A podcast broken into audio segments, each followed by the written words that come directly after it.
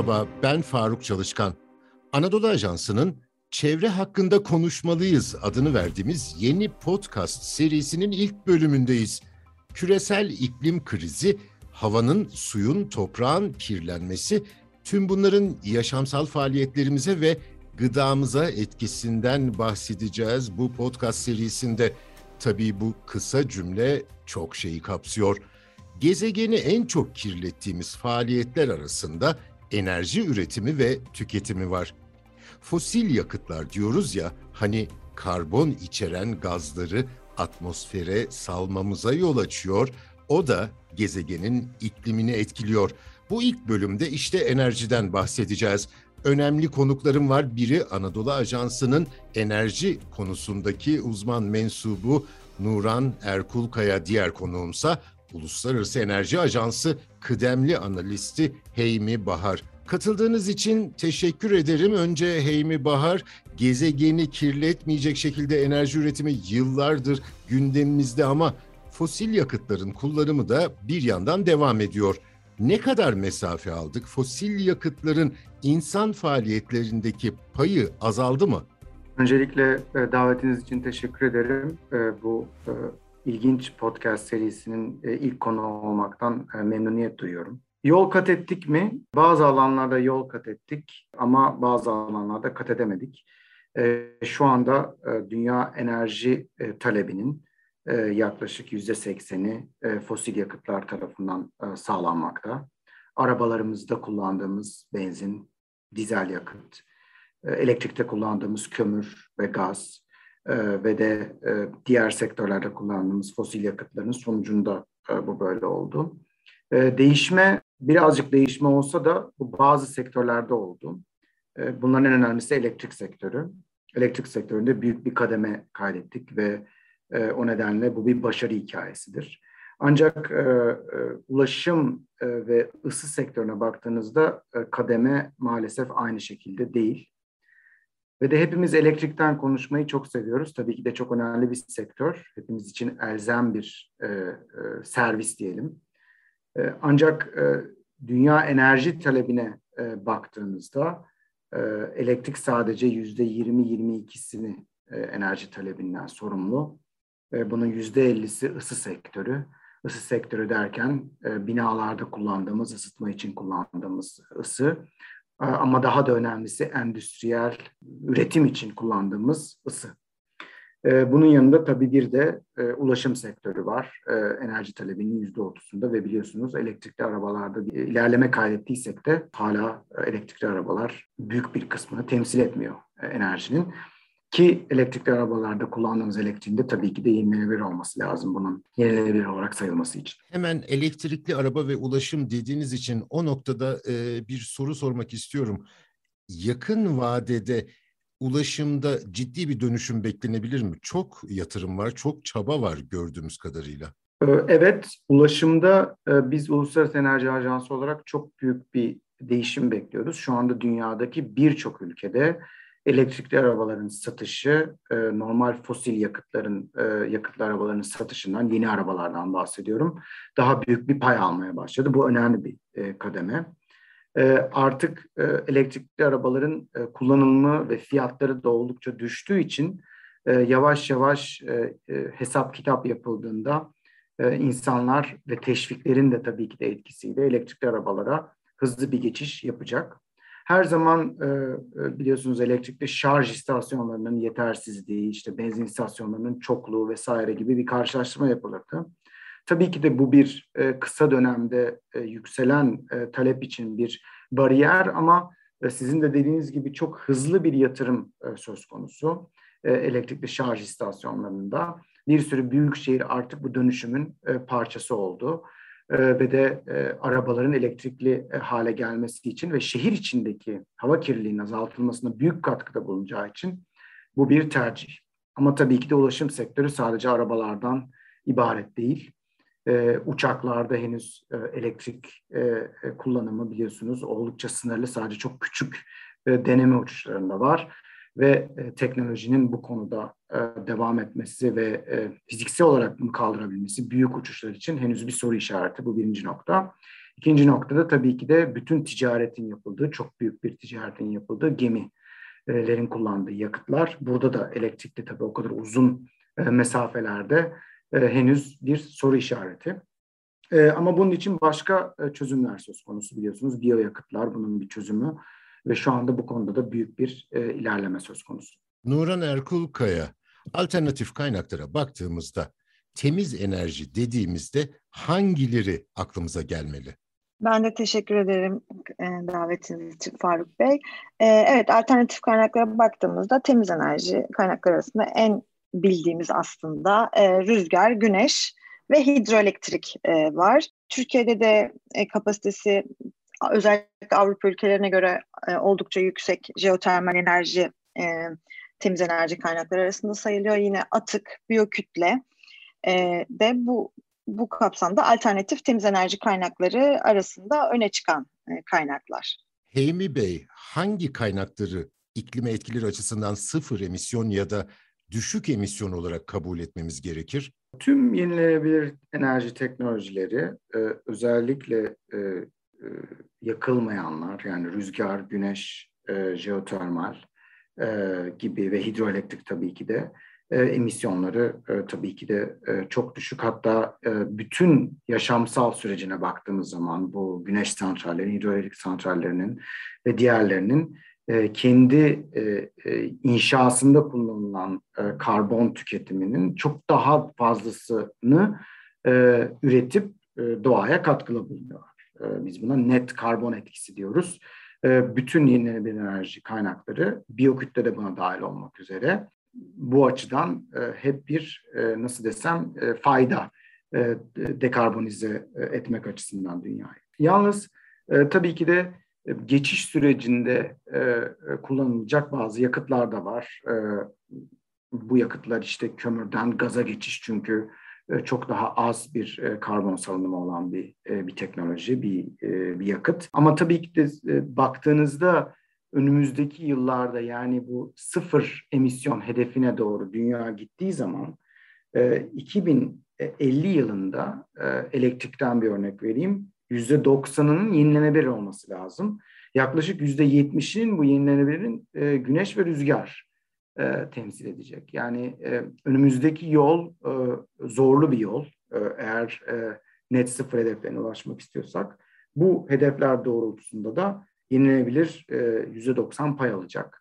E, çünkü e, başka bir yol yok. Baktığımızda e, enerji sektörüne ve elektrik yapısına tabii ki de rüzgar ve güneş ne zaman rüzgar eserse ve ne zaman güneş çıkarsa biliyorsunuz elektrik üretebiliyor.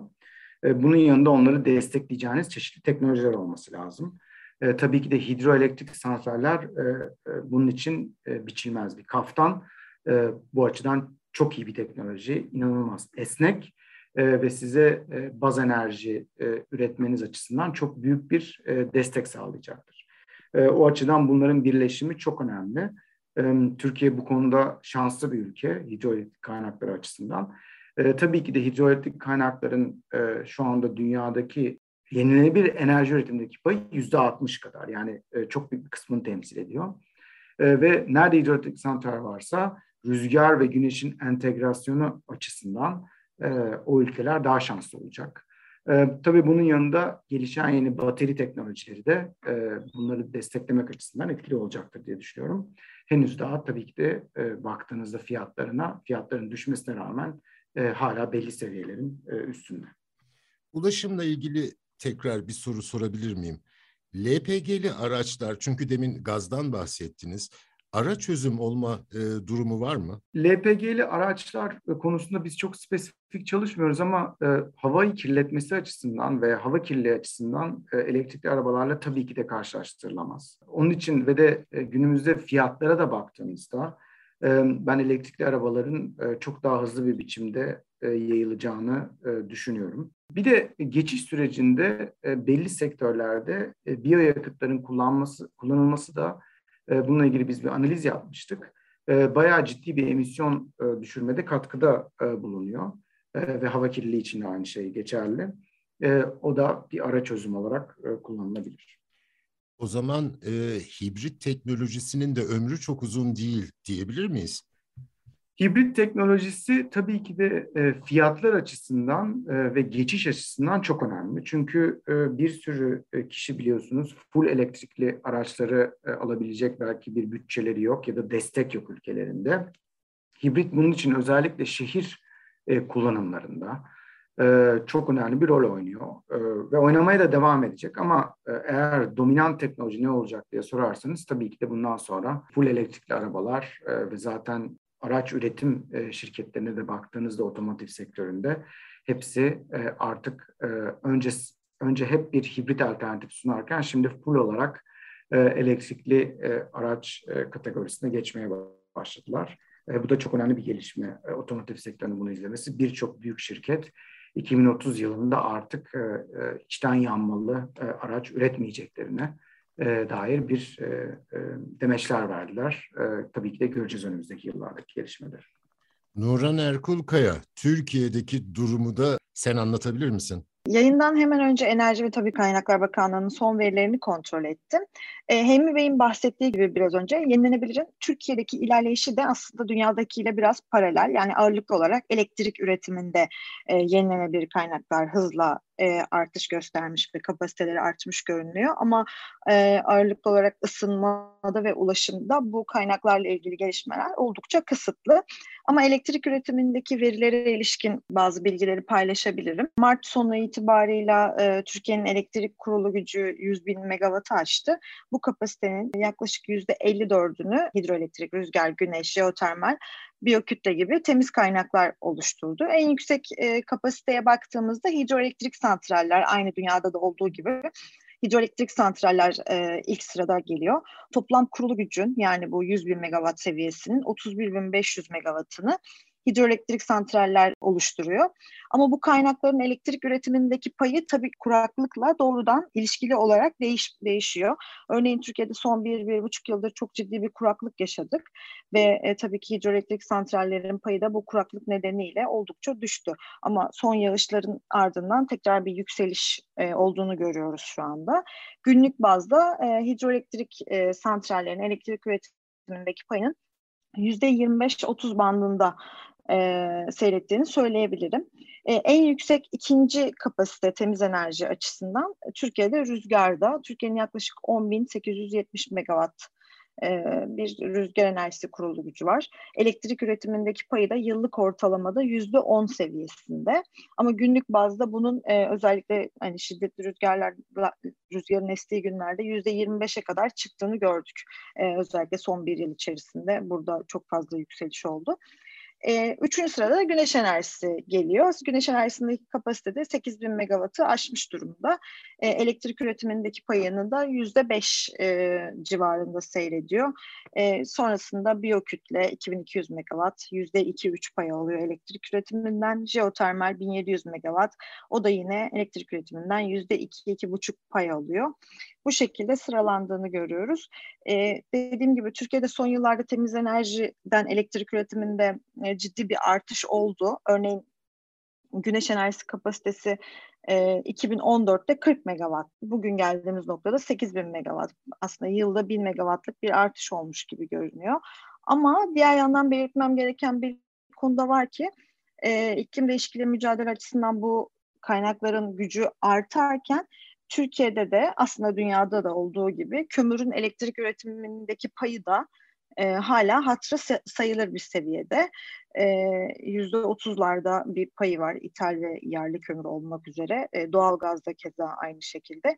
E, bu payın da iklim ve çevre için e, ciddi oranda ve aslında görece kısa sürede azalması lazım. E, elektrik, e, elektrik haricinde yenilenebilir kaynakların ulaştırma ve ısı e, anlamında kullanılması dediğim gibi kısıtlı. Bazı elektrikli otobüs, toplu taşımada özellikle elektrikli otobüslerin belli şehirlerde yaygınlaşmaya başladığını görüyoruz. E, çatılarda güneş enerjisi sistemlerinin kurulup evlerin ihtiyacının oradan kullanılmaya başladığını görüyoruz. Bunlar yaygınlaşıyor ama henüz oldukça düşük seviyede. Ben teşviklerin özellikle imalat sanayinde e, çok etkili olduğunu görüyorum. E, tanık da oldum. Sıfırdan kurulan bir fabrika devletten aldığı teşvik sayesinde tamamen güneş enerjisine döndü.